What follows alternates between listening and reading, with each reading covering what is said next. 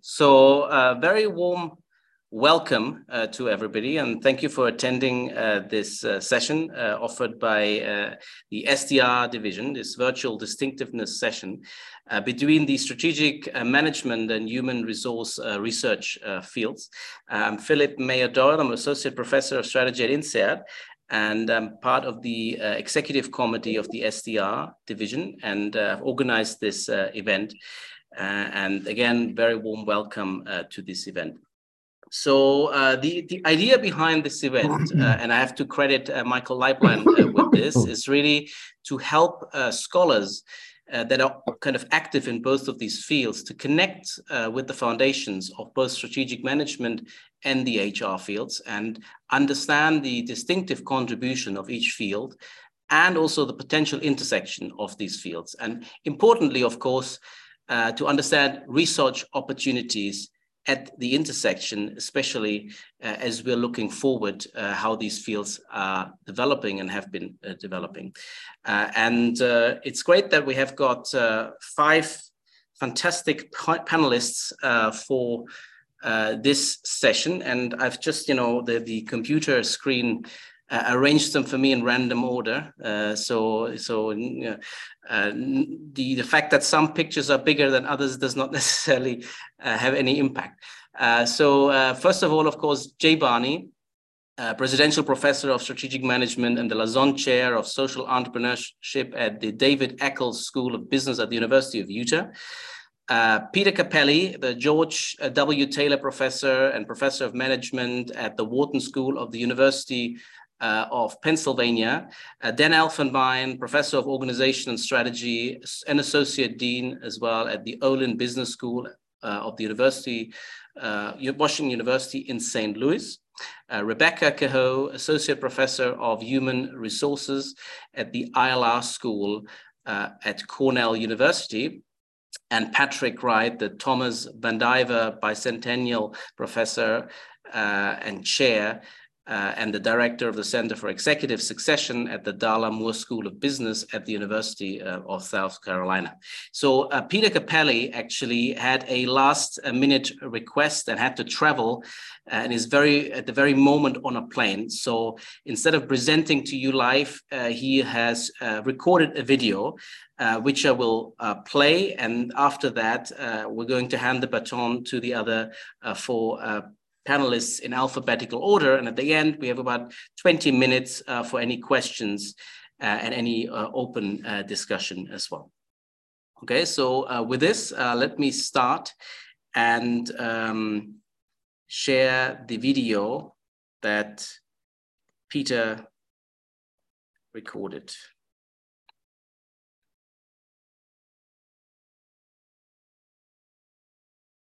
Well, folks, it's nice to be with you. I appreciate the opportunity to be part of this uh, program.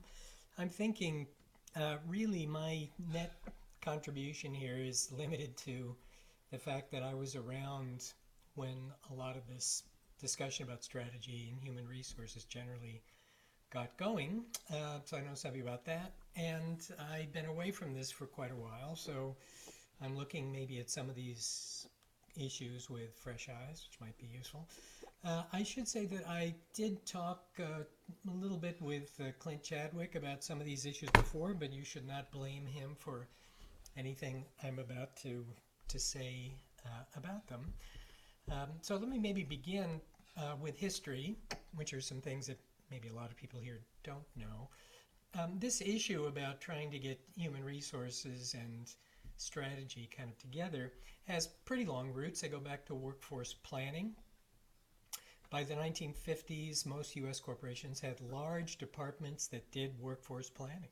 And there was pretty sophisticated software in the 1960s that would calculate for companies things like flight risks by department, would tell you what kind of turnover you could expect to have for the next couple of years and how much hiring you'd have to do in order to meet your training needs and skill needs, all that sort of stuff. So they were pretty into it. My friend Jim Walker, who was uh, a professor at Iowa, uh, and then after that ran the consulting practice for Towers Perrin, uh, started a group called the Human Resource Planning Society, where many of the sharper tools and the practitioner world were hanging out trying to get better at some of these issues. Uh, the big push in this area came with Michael Porter's generic strategies. You may recall those. The idea that there was just a set of reasonably small number, five strategies that everybody kind of was going to pursue. You just had to choose among them. And people in management were quite exercised around this idea. There was no field of strategy before this. It was just called uh, things like business. Um, oh, what was the name of it for strategy departments? Now I can't remember. Um, business policy, as what departments that became strategy were called. Um, what Chuck Snow and Ray Miles did in one of the best of these, or most famous of these studies, was just to say, all right, if this is your generic strategy, this is how you ought to manage human capital in order to make that happen. And in some ways, this was the high water mark for the intersection of human resources and strategy. It was particularly useful for human resources at that time because that's when a lot of the practices of human resources that had been created in large corporations mainly by IO psychologists, were kind of being discarded. So the question was, well, you know, where what are we supposed to be doing? And so this provided a nice kind of way out for that uh, answer to that question.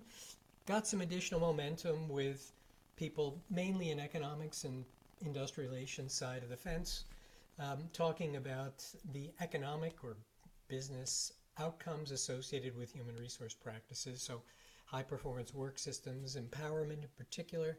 Lots of studies of that stuff gave it some momentum, and you're going to hear a lot about that probably over the course of today. Um, but there were problems. And the first of these problems was that Dick Rumelt and company uh, kind of demolished the idea of generic strategies. There really didn't seem to be evidence that those things worked. Um, but there was something more fundamental that began to play out over the next decade or two and has not stopped. And that is the idea that in most corporations, even ones that have reasonably clear and small product market focuses, narrow focuses, the idea of a strategy as a way, in a unified approach to competing in markets, really doesn't seem very important anymore. Most corporations operate more like investment banks.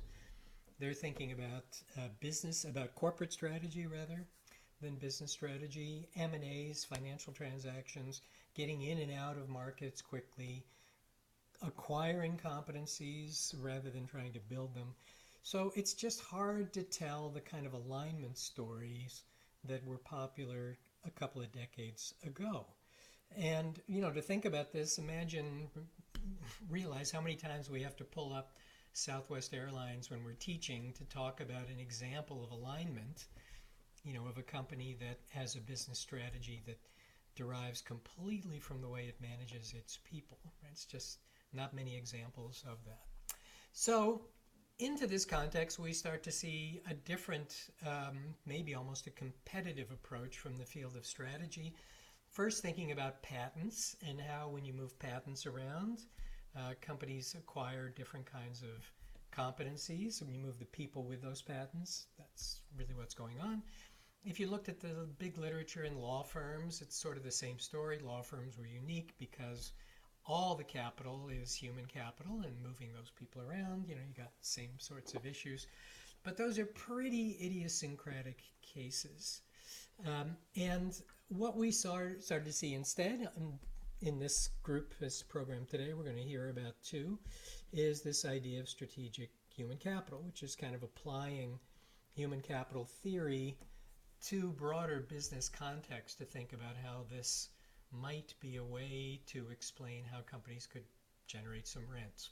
Okay, so now we've got these sort of two streams of research: uh, the older strategic human capital approach, and this newer strategic, or the oh sorry, I should say the older strategic human resource approach and the newer strategic human capital approach. So are these folks going to come together? Well, uh, you may remember in high school algebra the following story if strategic human capital leaves a private university at 10 a.m. going 50 miles an hour and Strategic Human Resources leaves a state university at 12 noon, going 40 miles an hour.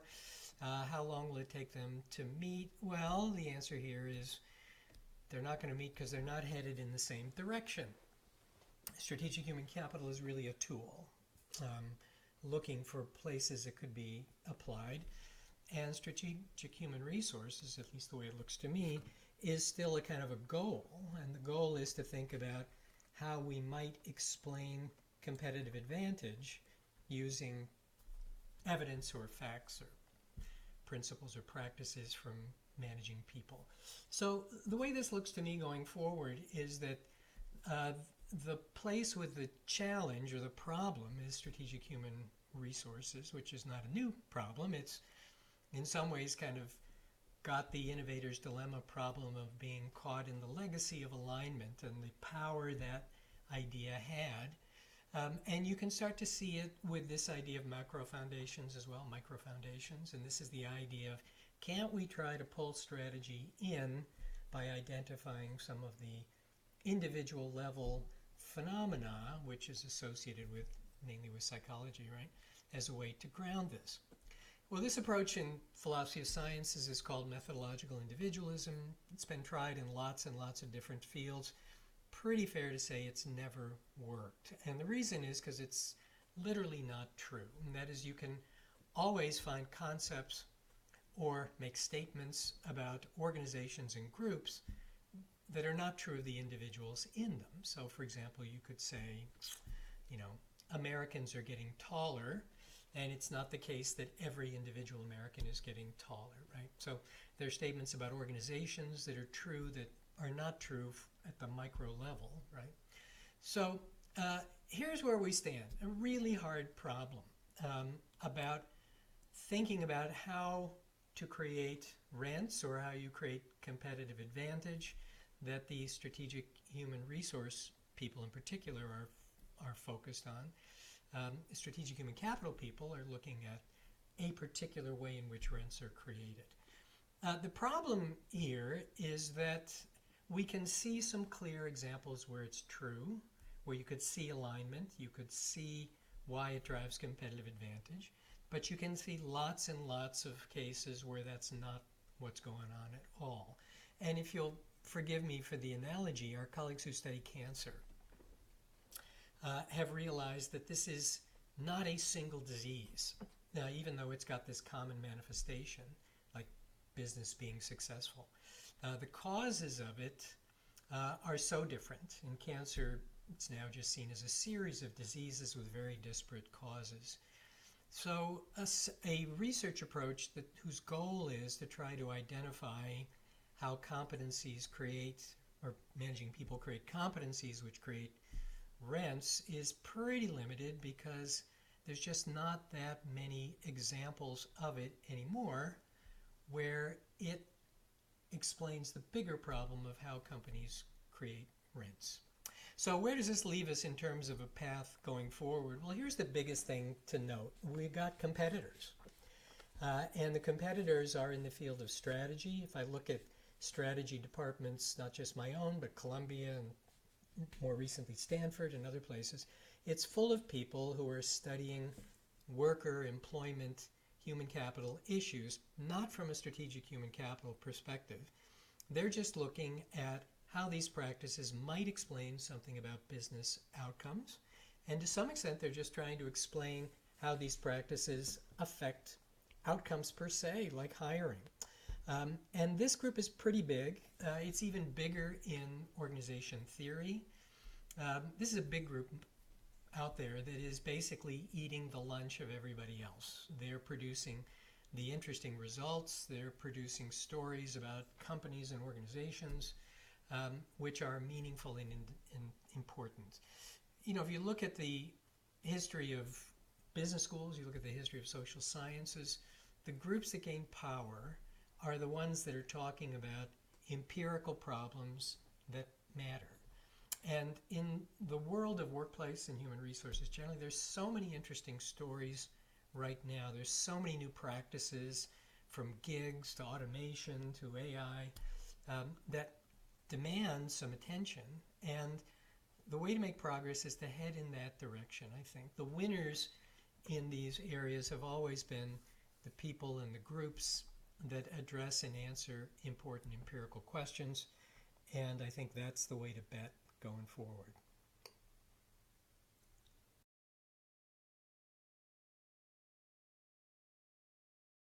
Okay, so we, we've heard from Peter. And uh, if you've got any comments, um, please keep them uh, for after all the panelists have shared uh, their view.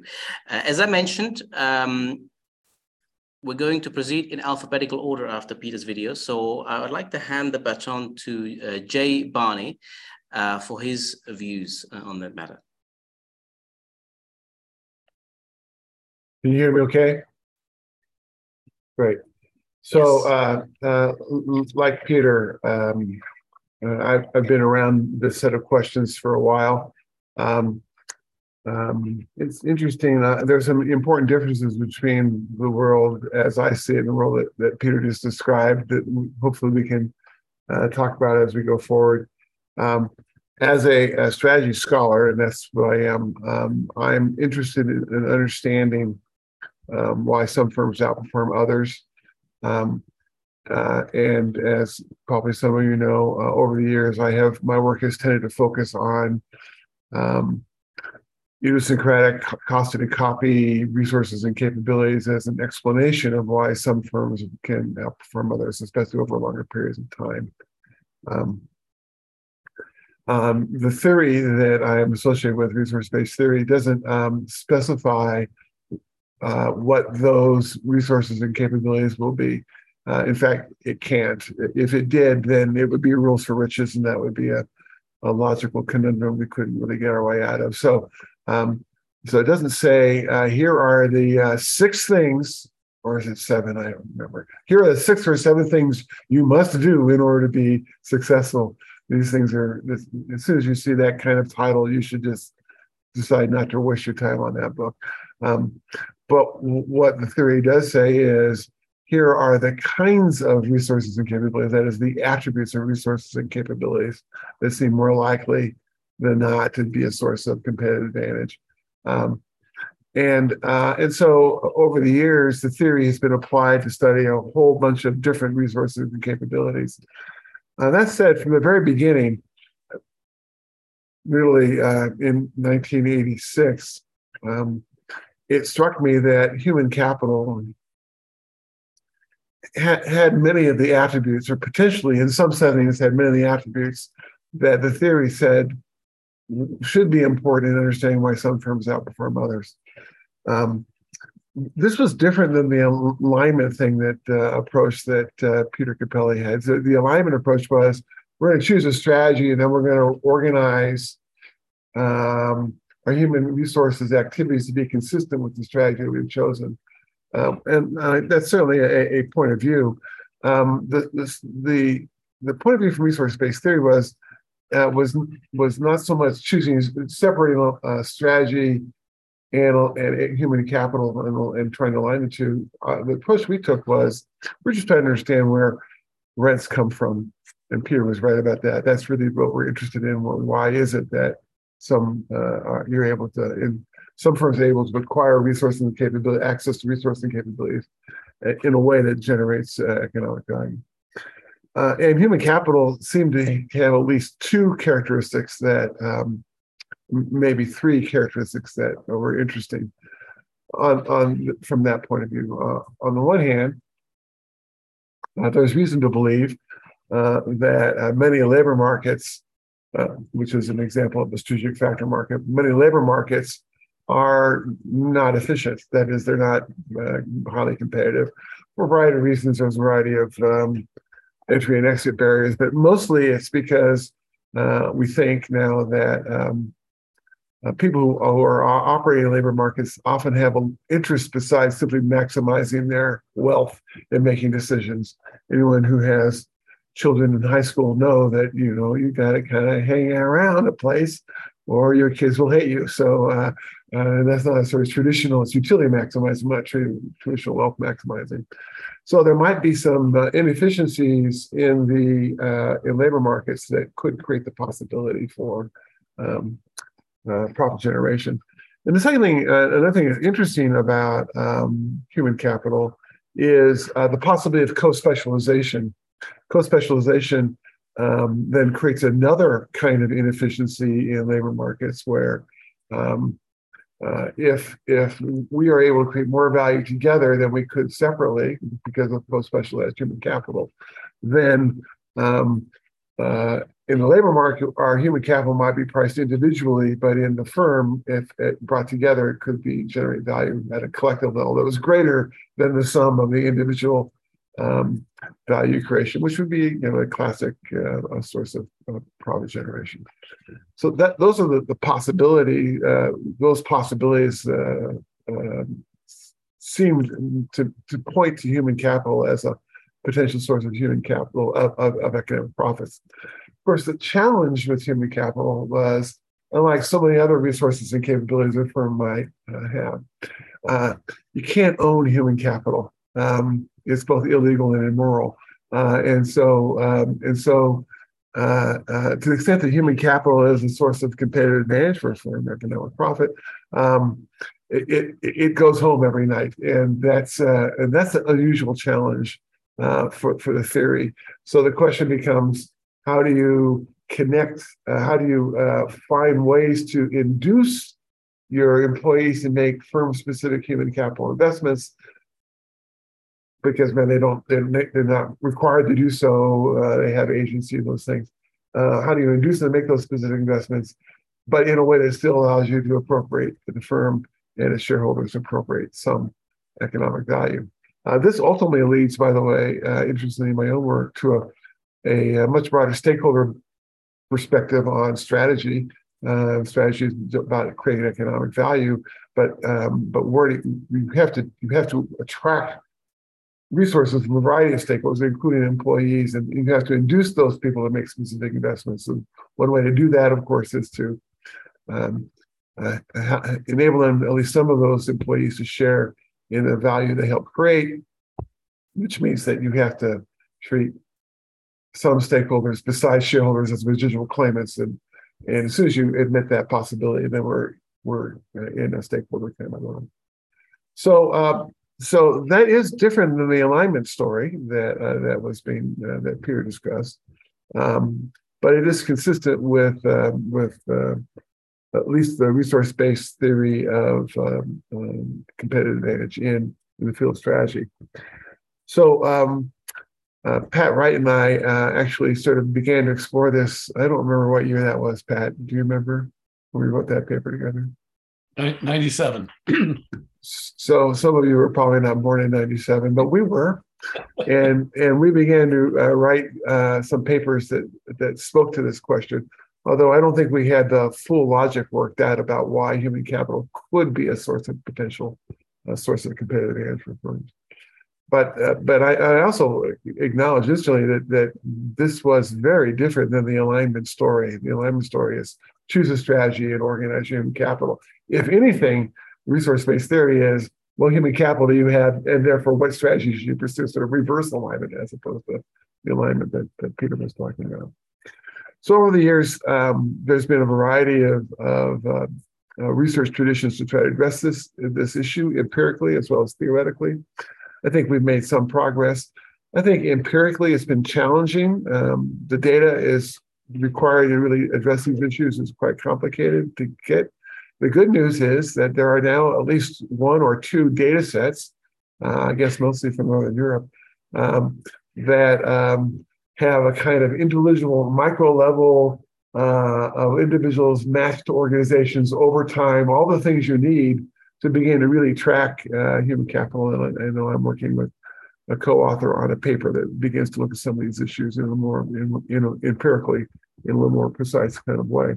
Um, it's interesting um, uh, as all this has been happening in, in relationship between uh, strategy and human capital and HR.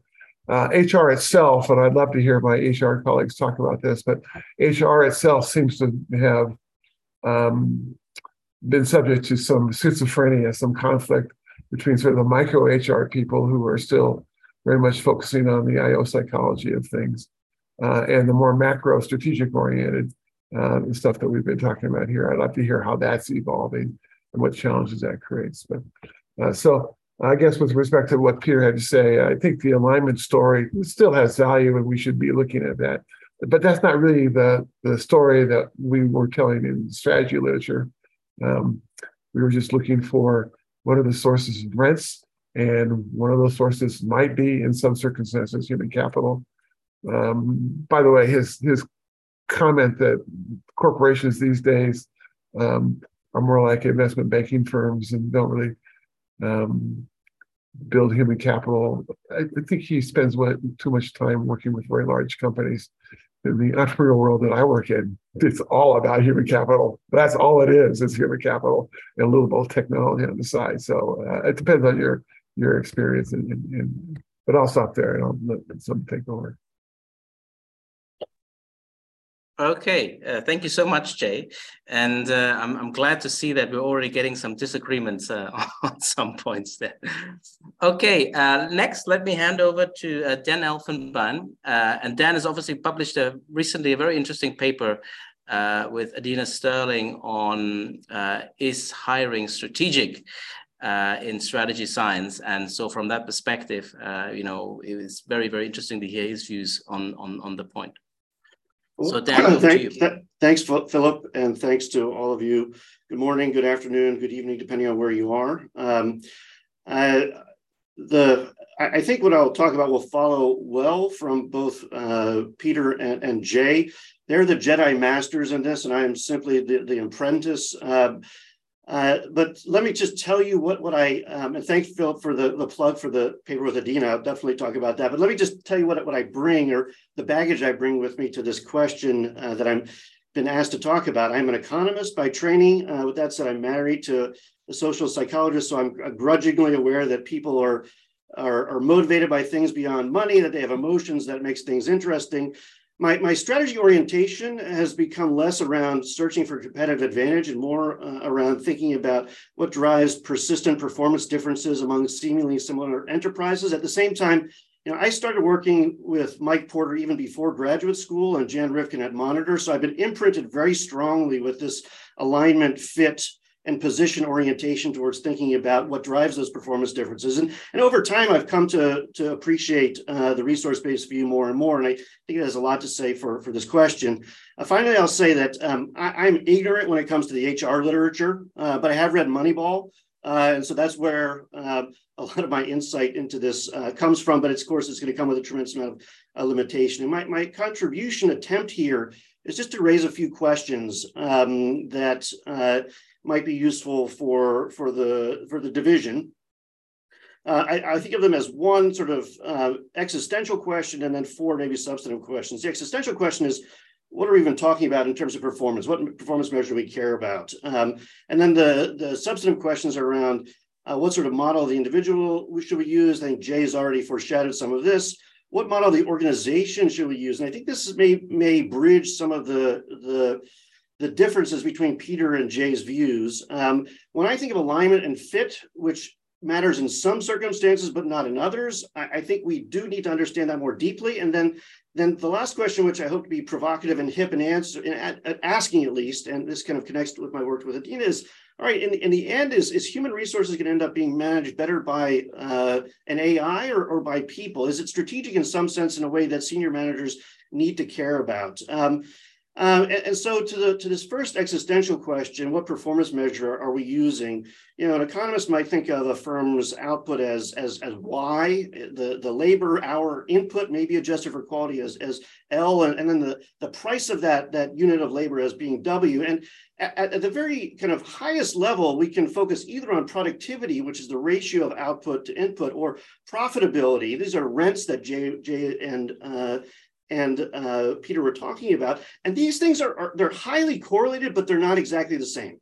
And, and as Peter, uh, as, as Jay talked about, if, if you start to talk about this profitability stuff, you've got some of these things, Y and L, which are really under the control of the firm or the organization. And then this this W like depends on what's going on in the labor market, these outside options. And it's it, it becomes kind of a, a, different story if you start to look at sort of what's driving productivity versus what's driving driving rents. And we don't always acknowledge that difference. And I, I wish we would do it a little bit more. There may also be a bit of a trade-off between these two, some senses in which they're in opposition. And, and the only paper that I'm going to cite in, in this in this in this talk is this great econometrica paper uh, by Abowd, Kramarz, and Margolis, which shows that on the one hand, high wage firms are less profitable, but on the other hand, they're more likely to survive shocks. So this sort of trade-off between you know how you pay, uh, in Jay's words, so this how you share the the the the, the rents with stakeholders and how well the firm can react to new things or drive growth or you know this is something I, I you know I haven't seen enough of perhaps in the, in the literature. And anyway, so so it's a, a food for food for thought here. Um, you know, Jay already mentioned this. We, we've got um, a lot of different choices in the menu when it comes to what motivates people, whether it's you know economists and sociologists, it's money and status. The entrepreneurship people would say, oh, it's also freedom and independence. And then, you know, Todd Zenger, Dean Gartenberg, and others say, well, they also are looking for purpose and meaning. You know, I, I you know, I don't know what the right answer is. I, I have a, a, sense that it depends on context. When it comes to behavior, sometimes we're thinking of people as being purely opportunistic. Sometimes we're thinking of them as other regarding. When it comes to cognition and rationality, sometimes we're thinking about people as, you know, using all the information that they've got. Other times we think about people as just using a subset of information they've got. They're biased in some way.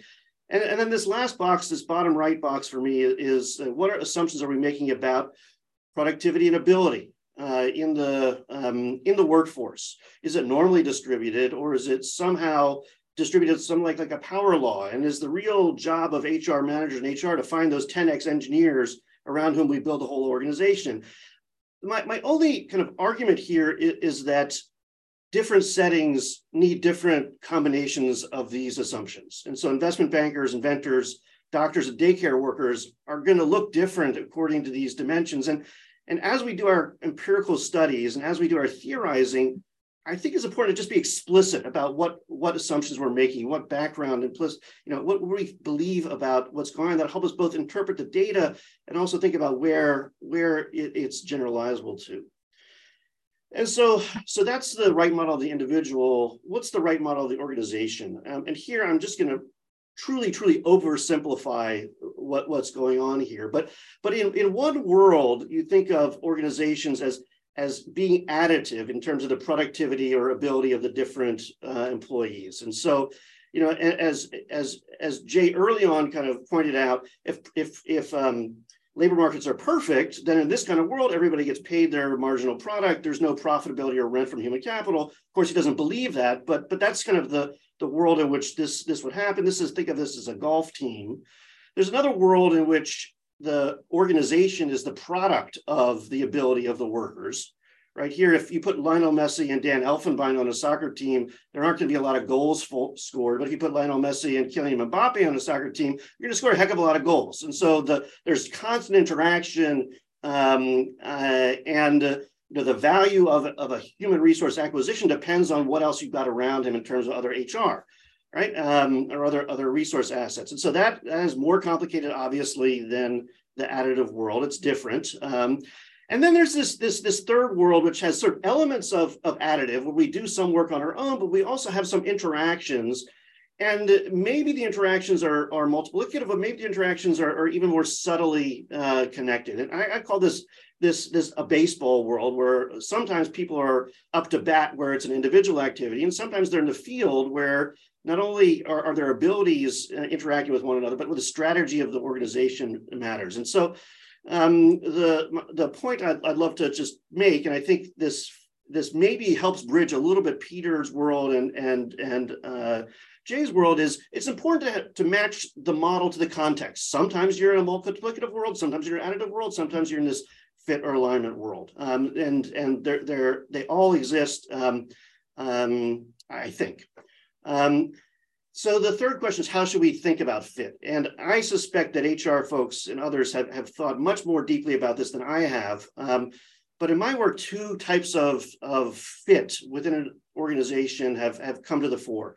One is just simple skill complementarity and um, Uh, this was highlighted in, in, a paper that uh, I worked on with Adina, and another is cognitive complementarity, which comes out of work that I've been doing with John Chen Hart-Posen and, and Mingju Wang that's um, uh, about bias. Um, and so um, why are complementarities important? Well, they create opportunities for strategic decisions. Back to what Jay was talking about, do you put the strategy first and then hire people, or do you hire people and then pull the strategy? You know, once you have these complementarities, you got to start thinking about that, and it creates some room for strategic decision making, which I, I think is interesting in our, our normative, the normative part of our uh, of our work. All right. And so the, the, the, skill complementarity example that we build on in, in uh, the strategy science paper is around baseball. And in baseball, you have some pitchers who are very skilled at getting strikeouts. You have other pitchers that are still very good at their jobs, but don't strike a lot of people out. They throw the ball in the way that it's hit into the field and generates outs. And so Shohei Ohtani and Cal Quantrill won the same number of games, pitched around the same number of innings, but Cal Quantrill struck out uh, nearly 100 fewer people than Shohei Ohtani, generated 40% more fielding opportunities for his, his infielders and outfielders than, than Ohtani. And so while in both, you know, in both teams, I want to hire the best shortstop that I can. Uh, in Cal Quantrill's team, the fielding ability of my shortstop is going to matter more than the fielding ability of my shortstop in the Shohei Ohtani's team. And so that's, you know, not, not a super profound insight, um, but it does kind of, I, I, think, crystallize this idea that, that in HR, at least the hiring part of HR, the value of a new hire is going to depend on the skills of existing employees, which creates some path dependency and creates some room for for uh, thinking, I would call strategically. This is also sort of changing over time. In the um, AMR piece, um, we develop a computational simulation that talks about two agents that combine to exploit a new business opportunity. And these agents learn things about this new business opportunity independently um, and then they come together perhaps to make a decision, they can have some bias. And that's what's, I think, the most interesting part of the paper. They, they may be biased in terms of how optimistic or pessimistic they are initially. They may also be biased in terms of uh, their learning speed. Some jump to conclusions quickly, others uh, need a lot of evidence to change their mind. And the, the what what we sort of do in the paper, but uh, I'm I'm flexing it a bit for this discussion is is ask the following question: If you have on on your team already an optimist, when is it helpful to add another person to that team? And the answer is it depends on uh, the bias of that next person.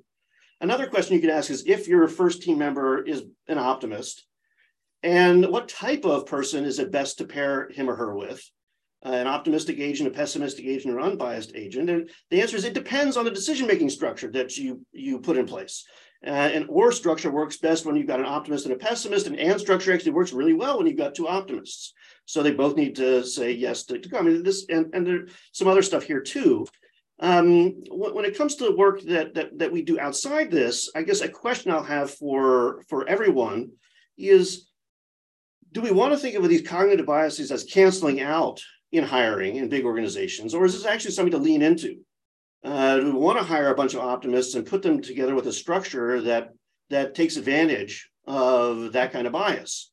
And if so, how does that uh, how does that um, filter into uh, the work that that we do uh, both theoretically and um, and empirically? And then the last question. Um, um, on the one hand, I said I, would, I was going to try to be cute here and say something about AI, but the reality is that Adina and I have been looking at this for, for or at least thinking about this for, for a while. And I'm going to have to oversimplify this dramatically, but um, you know, we, we were asked actually by Michael years ago to, to write for the special issue of Strategy Science on, on what, are, what is strategic about HR. And the way we attacked this was to, to have two conjectures. One is like, all right, if you could really kind of tie up HR decisions and, and delegate them effectively without affecting a firm's performance, then in principle, you could have a machine do them. And if you could do that, then, then maybe these aren't so strategic in the sense that they require senior management attention or sort of, you know, uh, the, the understanding and exploitation of trade-offs. And kind of we went through and then kind of tried to think about along a number of different dimensions what would the different implications of those um, uh, different factors be? Um, and I, I, can't say that we, we came to an answer. Uh, the answer is going to be it depends. but certainly the existence of complementarities and the idea of driving alignment along with the path dependency and recognition of complementarities you know, uh, brought us back to this idea that in many cases, HR is truly going to be something that senior managers need to care about, need to set the direction on, and are going to be hard, at least in the near term, to train an AI to do effectively. And so I'll just kind of pull this back to, to um, extend the baseball analogy a little bit more, which is to say that in, in baseball around pitching, there are two philosophies. And these philosophies are taught from very early on. One philosophy is to pitch for a swing and a miss, which generates a strikeout, and the other is to pitch to contact. And if your organization has a pitch for swing and miss uh, philosophy, it affects your scouting, affects your player acquisition, it affects the training you do, the how you have people lift weights, it affects your game strategy. And the, the uh, if you choose pitch to contact, all of that stuff is different.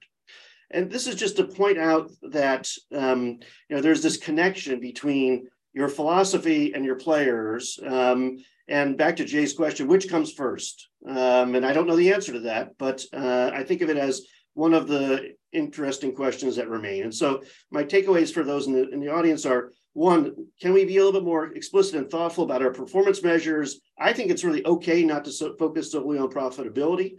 Can we also be more explicit about our assumptions about individuals? Um, I don't expect them to be fully general uh, and true for all contexts. They're going to be true in some contexts and not others. It's okay for them to differ across contexts.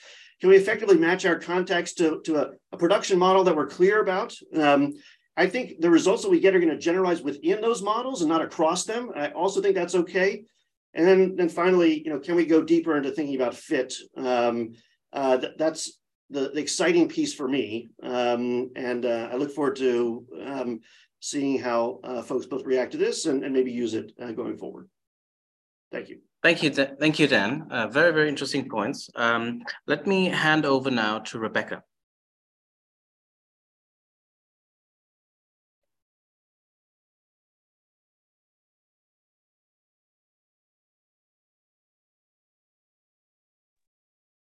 Thanks, Philipp. Uh, so thanks for including me in the session. I'm excited to share some thoughts and to have a discussion afterward, hopefully if there's time left. Um, I think I took a little bit of a different approach, maybe a little bit more of an incremental and modest approach in preparing for the session, but I, I, think there's some value in some of the thoughts that I want to share. Uh, so I took as a similar starting point this interest in uh, understanding how and when human capital serves as a source of competitive advantage like the others. Uh, where I differed was I, I don't have any new worlds to introduce. I don't have a big shift in inquiry to suggest. Instead, what I what I really tried to do as I prepared for this session was to think about um, how can we take insights from these two domains, from the HR side and from the strategy side, to improve the questions we're already asking, to get a more complete understanding of the research that we're, we're already doing, the things we're already trying to solve. So starting with the HR side, and this isn't meant to be comprehensive, but I pull a few insights that I think are useful to this discussion. I think on the HR side, we have a, um, a significant emphasis, and I'll actually borrow Dan's words. We, we recognize that people have mo motives and emotions.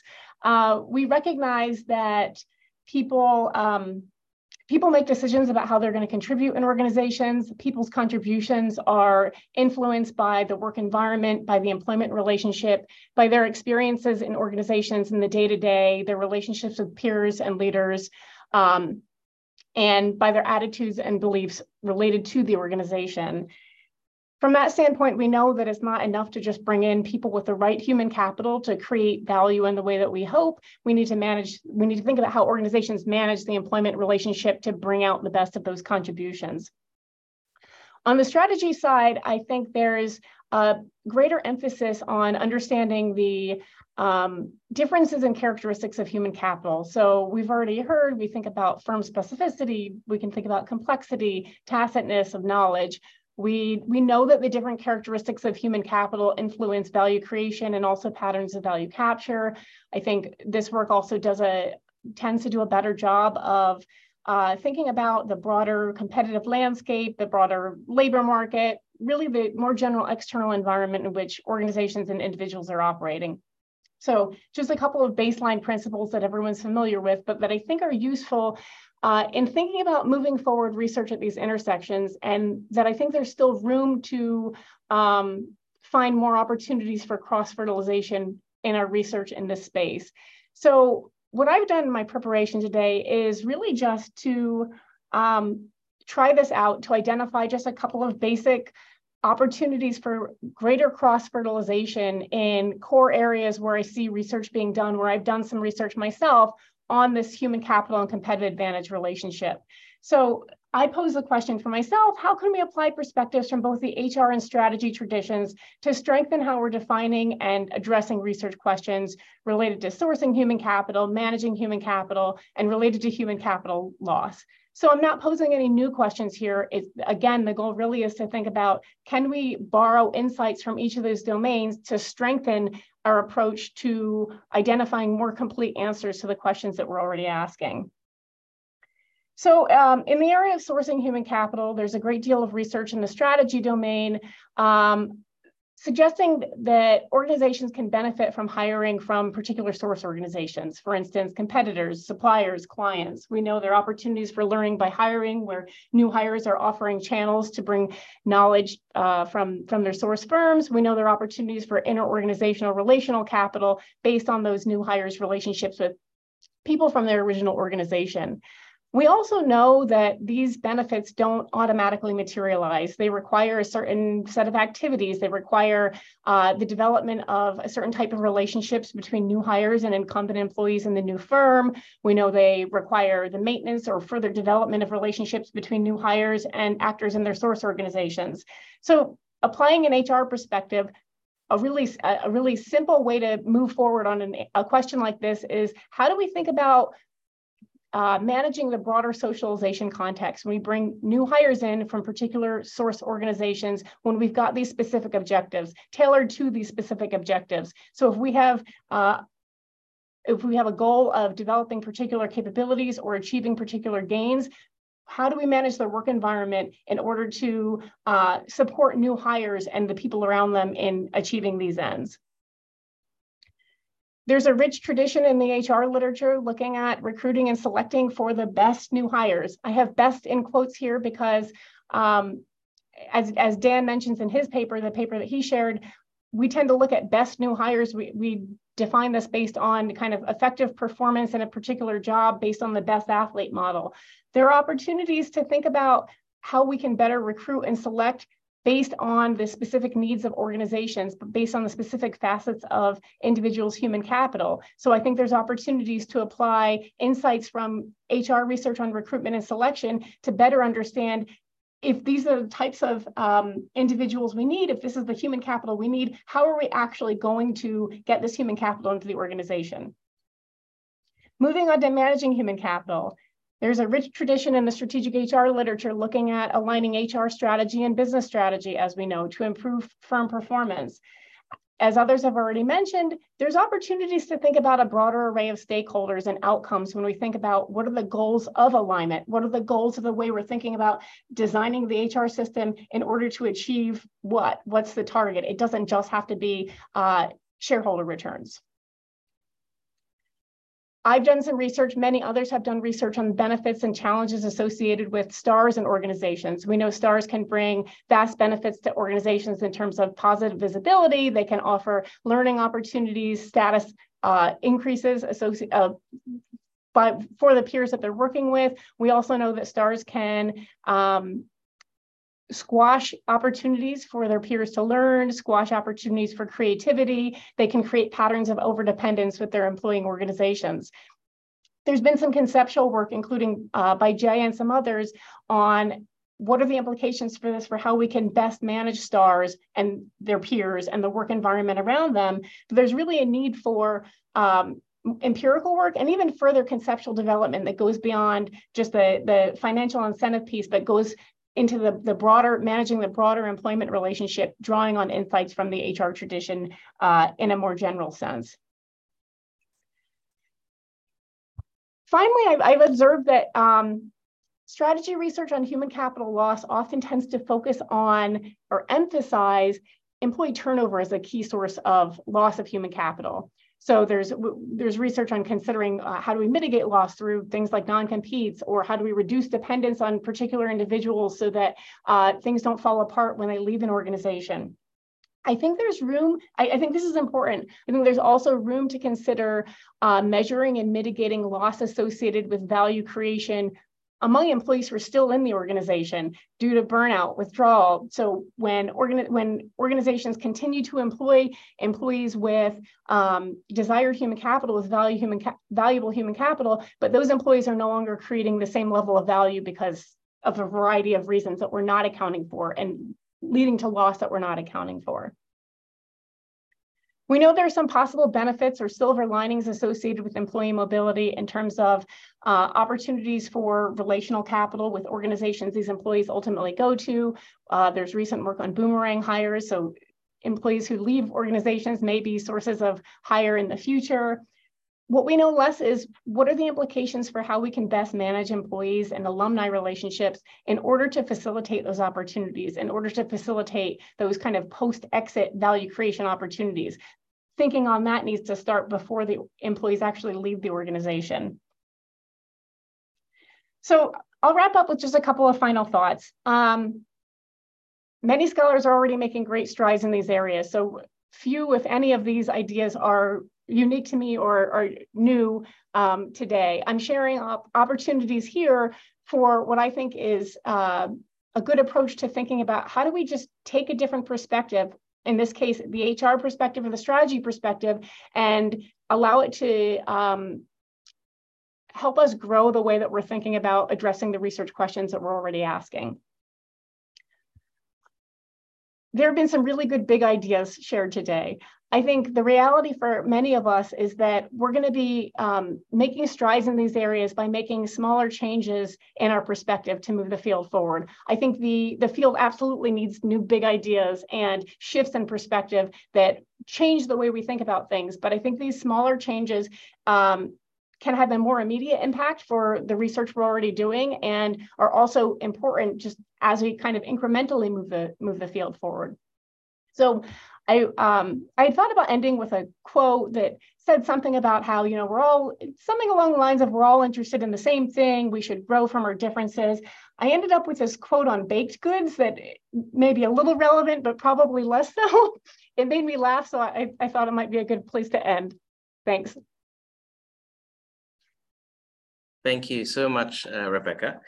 Um, our last panelist, uh, Patrick, uh, if you could please uh, share with us your thoughts on this matter.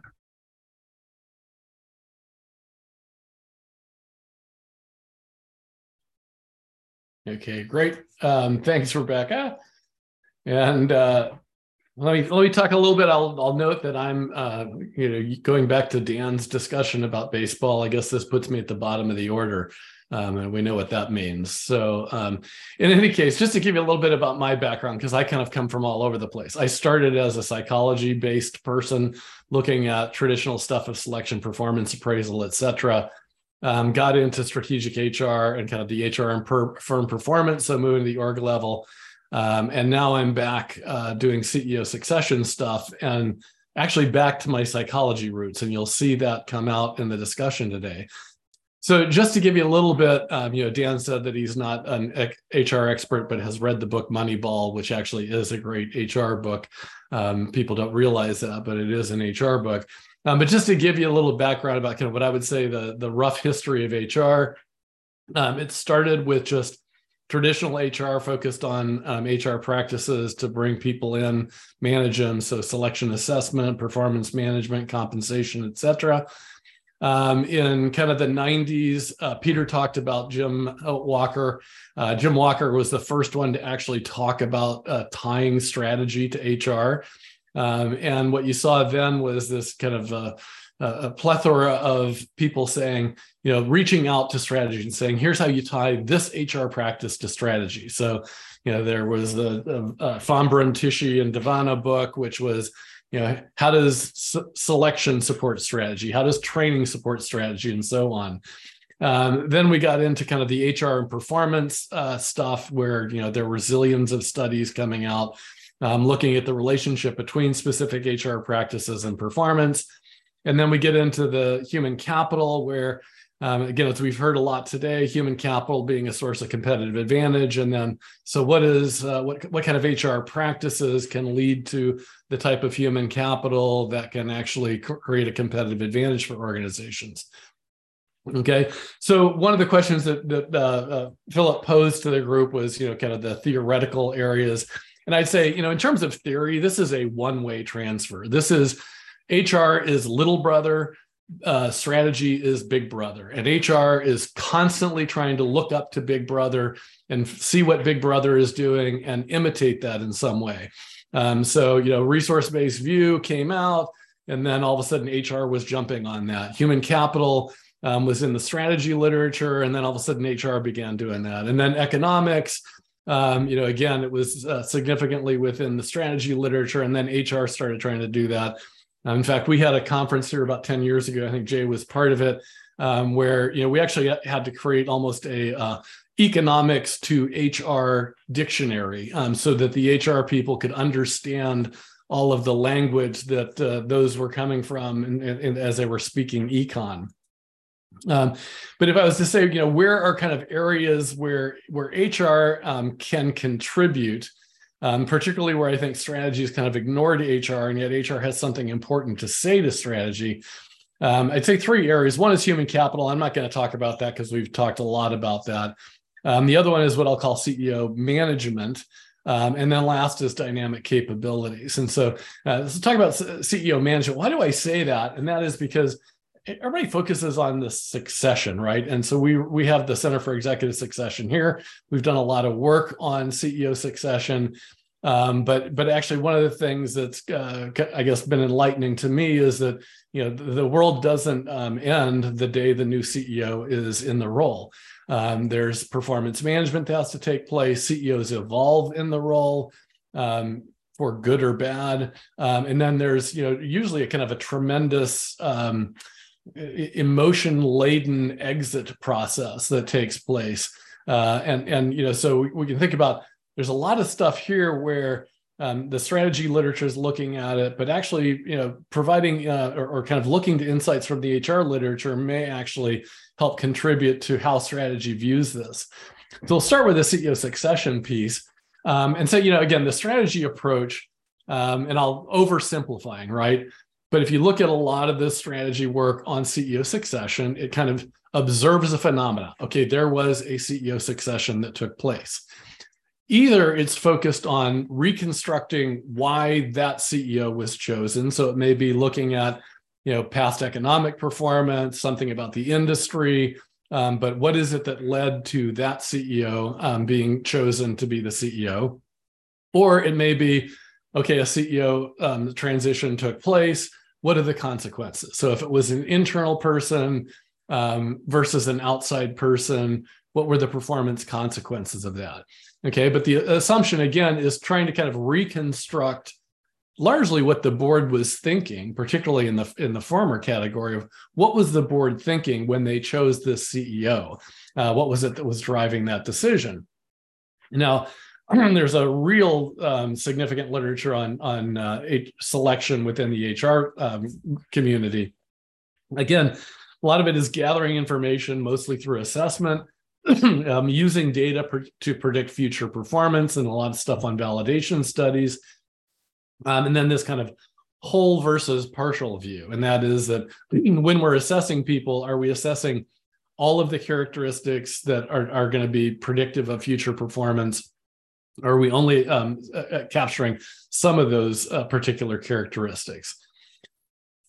So the uh, integration piece, um, you know, there's a couple of areas where I think you know HR can contribute there. So first of all, start with the fact that this is a board responsibility. The boards are in charge of this. So this is a group decision.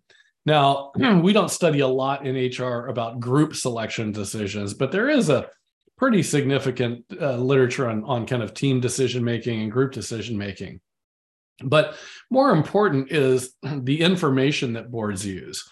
Um, so again, you're going back to uh, you know the idea of, of what what a lot of the people focusing on CEO succession is that they're trying to construct what the board was thinking.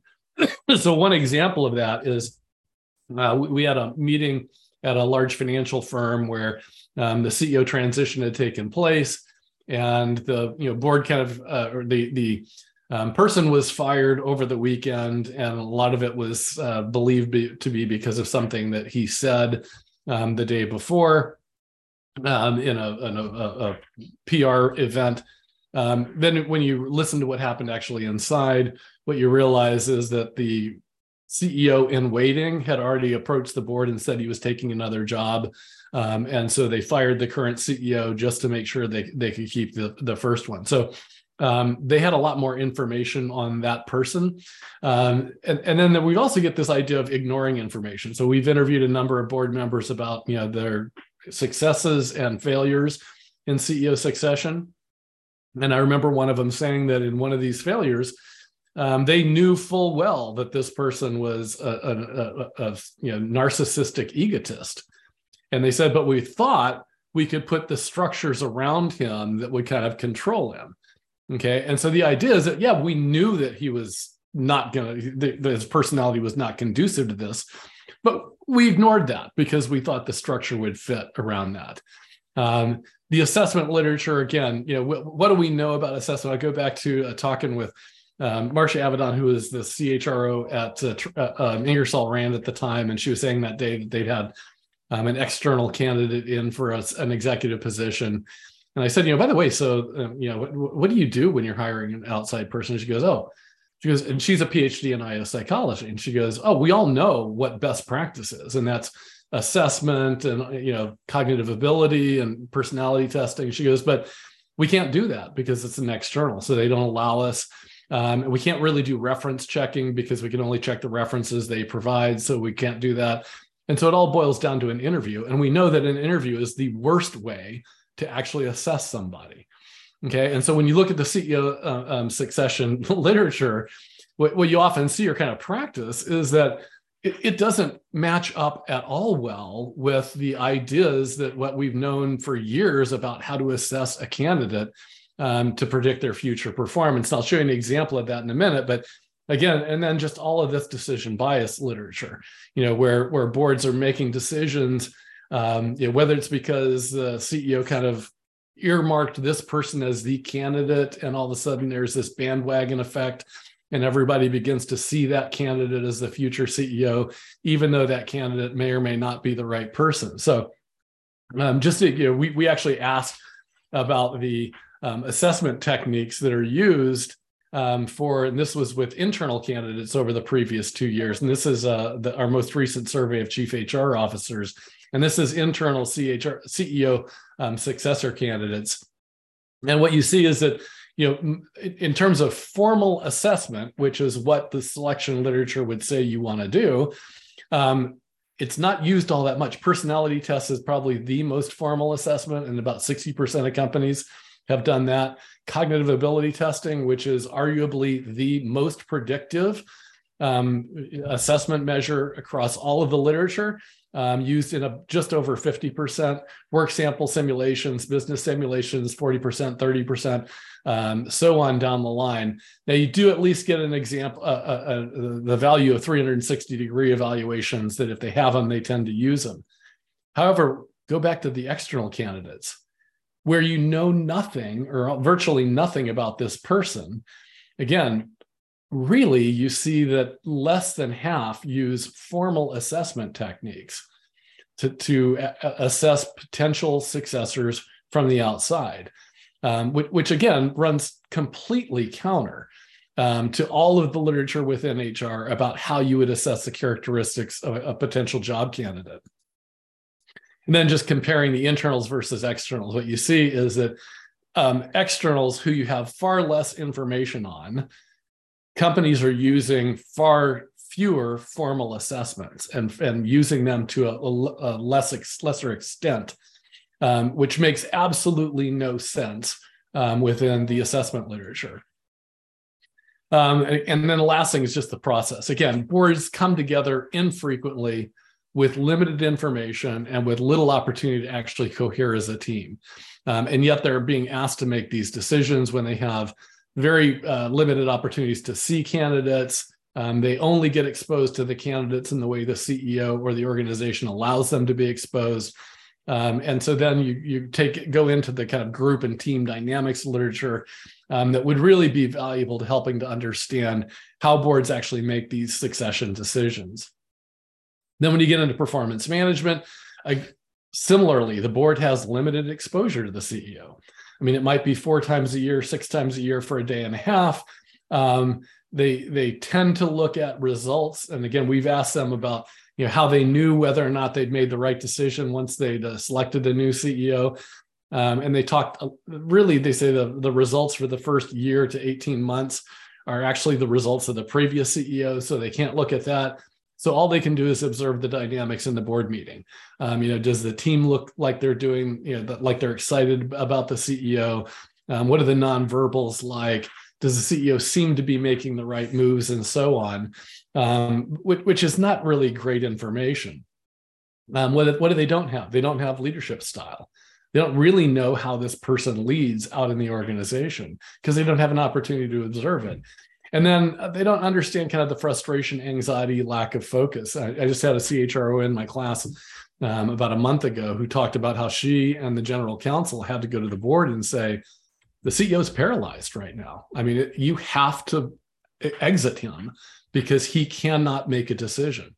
And absent internal people presenting the board with that information, the board simply wouldn't have known.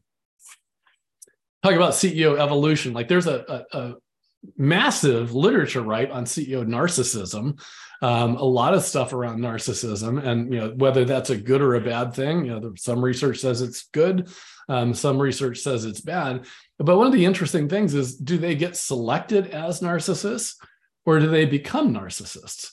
Um, within that role when they're surrounded by people that are telling them how great they are and people that refuse to confront them and they've got huge pay packages um, and they've got tremendous perks. Does that drive narcissism? And again having a conversation with a chro um, around this idea of you know when do ceos speak out or sign on to statements and so on uh, the kind of socio-political activism. And she talked about her ceo and she said you know um, being in the job changes them. He said, you know, early on, he never would have done this. He would have can asked for advice. Um, and it was with regard to signing the um, statement opposing the Georgia voting rights law. She goes, he never would have done that. Um, but you know, he'd been in there. He began to get kind of full of himself, and you know, a couple of friends said, "Hey, sign this," and he signed it. Um, and then when the organization went absolutely crazy, um, their Slack channel had never seen so much um, you know, kind of opposition. They had to shut down the Slack channel. And his response was, ah, this will blow over. Okay. So where did that come from? Somebody who started off as a humble, kind of normal person, very, very competent. Um, where did they get to where they're so kind of hubristic and narcissistic that they don't think they need to listen to anybody else anymore? And then last is kind of the CEO exit and transition. Um, you know, we, we all saw the Bob Iger story at Disney, right?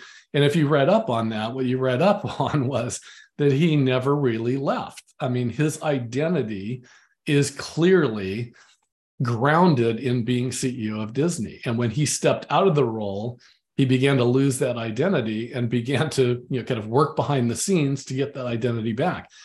Um, we see that all the time where um, people talk about the fact that you know the day the ceo leaves it is a, a tremendous um, emotion laden anxiety prone event because who they've been for the last 10 or 15 years is no longer true.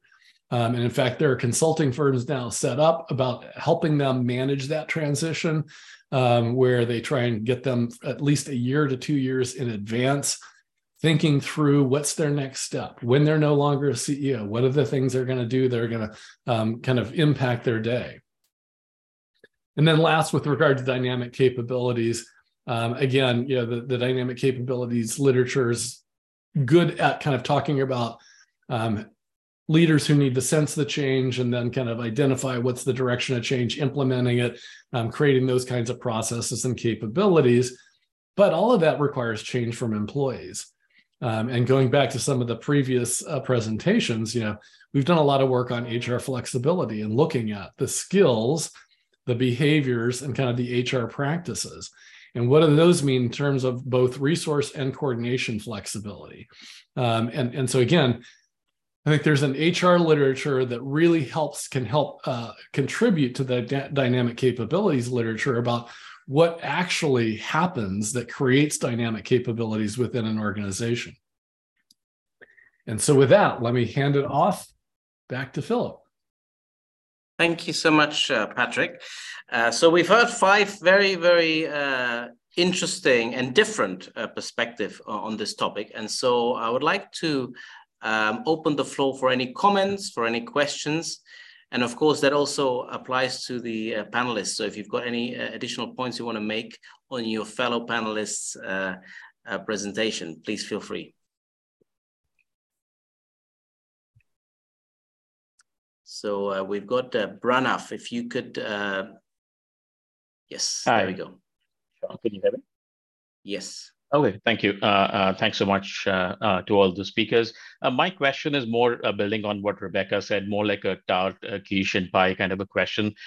could the panelists shed some light on the overlaps and differences between strategic human resource management and strategic human capital? We see, you know, people using these terms and literature is developing, but what are the overlaps and differences according to you uh, for somebody who's uh, trying to work in this space, but uh, there seems to be some uh, blurry lines here.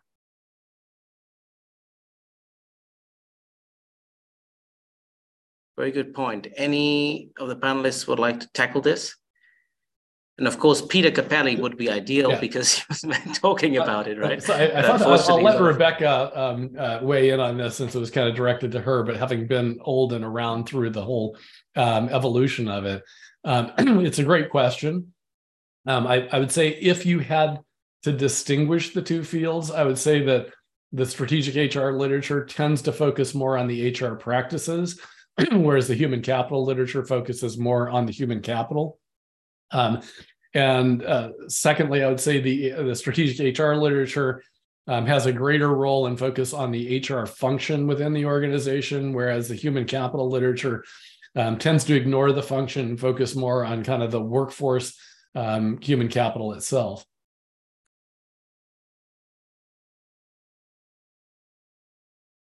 I would agree with those points. I also I I personally struggle a little because I I work in both areas. I started out in strategic HR and then I uh, started doing some work in the strategic human capital space, hanging out with kind of that crowd. Um, and I think for me, some of it, um, this this might not be terribly helpful in thinking about uh, drawing lines between the the fields. I think some of it does relate back to in practice the the perspective or the lens that we're taking in the questions that we're asking. So i if, if we kind of accept this broad interest in understanding when and how human capital contributes to competitive advantage um, i think how we go about answering those questions is often influenced and then influenced by and then reflects kind of the the discipline that we came from. And that that goes back to and reinforces what Pat just said about the you know the hr people tend to focus more on the hr function and then the human capital people tend to focus more on the human capital. But um, i don't know. I, I think personally that it's a shame that there continues to be so much of that so much of the ability to be able to say that right? I, I think we need to be working truly at the intersection. So i actually uh, in the original version of my presentation i had this picture of uh, these roads that were just sort of it was some sort of major um, major city roundabout kind of like roads going in all different directions. And when i looked closely at the picture there weren't any true intersections. There were roads that were sort of going side by side and then went in different directions. And it was is kind of reflective of the way that I see some of the work being done in this area. I think there is more opportunity for cross fertilization, and uh, that makes me sound like a broken record because uh, people have been saying this for 10 or more years, but I think it continues to be true. I think there continue to be opportunities there. Thank you so much. Um, let me see, we've we actually over time already. Unless there's a very quick question by anybody uh, that the panelists can answer. Um, anybody has any other question or comment? No, if not, uh, let me uh, close the session. First of all, I really would like to thank all the panelists uh, for their fantastic presentations and insights that uh, they've provided, for their time, for their generosity as well. I think we're all walking away with uh, inspiration, greater clarity, uh, different perspectives to think about the intersection of strategic human capital or strategic management rather, and, and of course HR. This has been recorded. So in case there was a particular part uh, that you'd like to revisit, we're going to upload the video on YouTube. Um, and also I would like to take the opportunity, the last thing really, to advertise the upcoming uh, AOM STR virtual symposia. Okay, uh, uh, the next one uh, on uh, strategic resources and capabilities of Industry 4.0. Uh, then the virtual symposium on strategic human capital research. And then lastly, of course, also the uh, virtual symposium on corporate strategy research. All of these will feature cutting edge research on these topics. And so the QR codes here you can use to sign up directly uh, to the Zoom link. So thank you very much, everybody. And uh, thank you for uh, participating.